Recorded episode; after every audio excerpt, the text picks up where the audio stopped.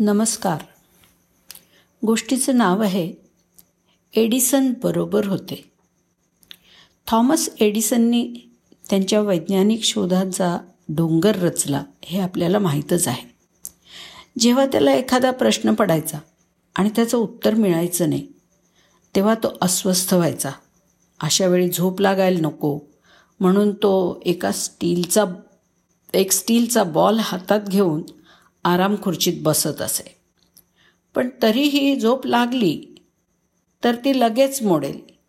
Steel ball हातात असल्यामुळे तो जर खुर्चीत झोपला आणि त्याच्या स्नायूंना विश्रांती मिळाल्यामुळे ते शिथिल झाले की लगेच हातातला चेंडू गळून पडायचा. त्यामुळे दचकून त्याला जाग यायची. पण गंमत म्हणजे या अर्धवट निद्रिस्थ अवस्थेमध्ये बरेचदा त्याच्या मनामध्ये असलेल्या प्रश्नांची उत्तरं त्याला जाग जाग झाल्यावरती लगेच सुचत असत. जणू या अर्धवट जागृत अवस्थेत त्याचं अंतर्मन अधिक जागृत होऊन त्याच्या उत्तरांवरती जोरात काम करून उत्तरं शोधून काढत असे. झोपेतून बाहेर पडताना विशिष्ट वेळी जागृत होणं सर्जनशीलता वाढवू शकतं. आणि जाग आणि गाढ झोपेदरम्यान एक अर्धजागृत निद्रावस्था असते. हीच ती विशिष्ट वेळ होय. या अवस्थेला स्वीट स्पॉट म्हणतात.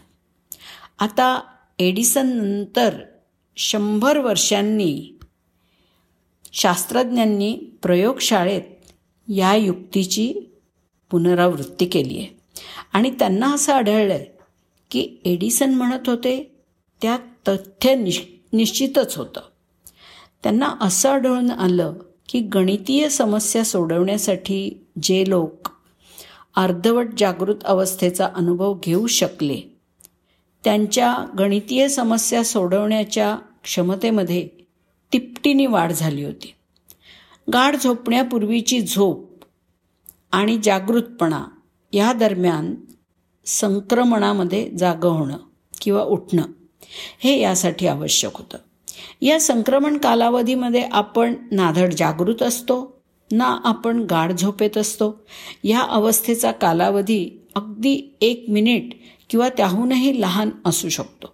आणि जेव्हा आपण झोपायला लागतो तेव्हा लगेच ही अवस्था येते.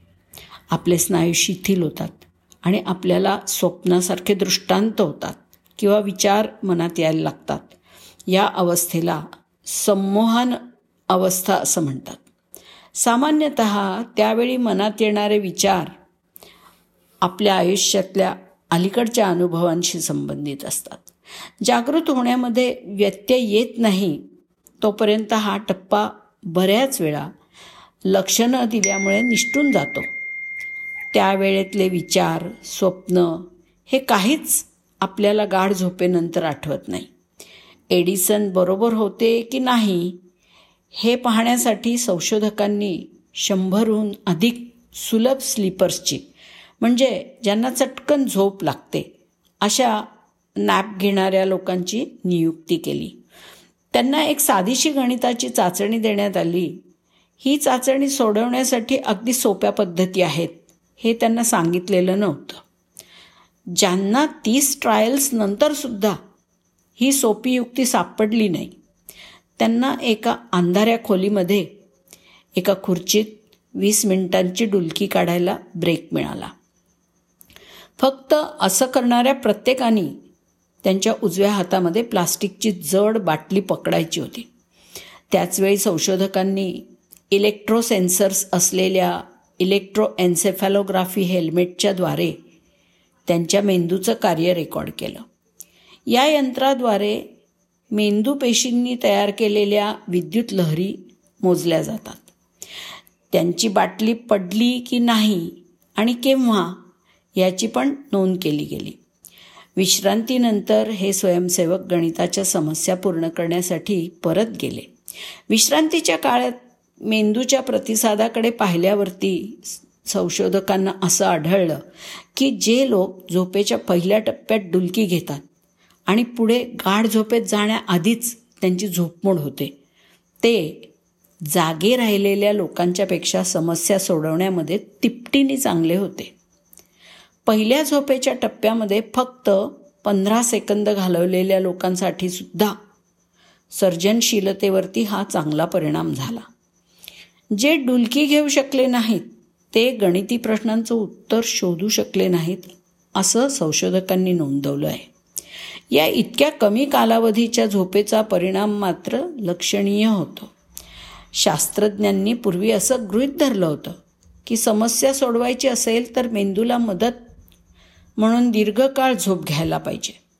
पण आता एडिसनच्या युक्तीचं हे तंत्र प्रमाणित झालेलं आहे. त्यामुळे झोप आणि सर्जनशीलता यावरती संशोधन करणं सोपं होईल असं या विषयातले शास्त्रज्ञ म्हणतात. त्यांनी सर्जनशीलता वाढवण्याच्या टप्प्याशी निगडीत मेंदूच्या प्रतिक्रियांचा पॅटर्नसुद्धा ओळखलेला आहे. अल्फा नावाच्या मंद फ्रिक्वेन्सीच्या मेंदूच्या लहरी मध्यम विश्रांतीशी संबंधित आहेत आणि डेल्टा लहरी या गाढ झोपेचं वैशिष्ट्य आहेत. झोपेचा सर्जनशीलतेशी असलेला संबंध समजून घेण्यासाठी संशोधक आता या मेंदूच्या लहरीच्या रूपातल्या स्वाक्षरीवरती लक्ष केंद्रित करू शकतात. लोकांच्या मेंदूच्या लहरींचे रिअल टाईममध्ये निरीक्षण करून सर्जनशील क्षेत्रापर्यंत पोचणं शक्य आहे. एडिसनची अर्धजागृतावस्था आणि सर्जनशीलतेची थिअरी बरोबरच होती हेच यातून सिद्ध होतं आहे धन्यवाद.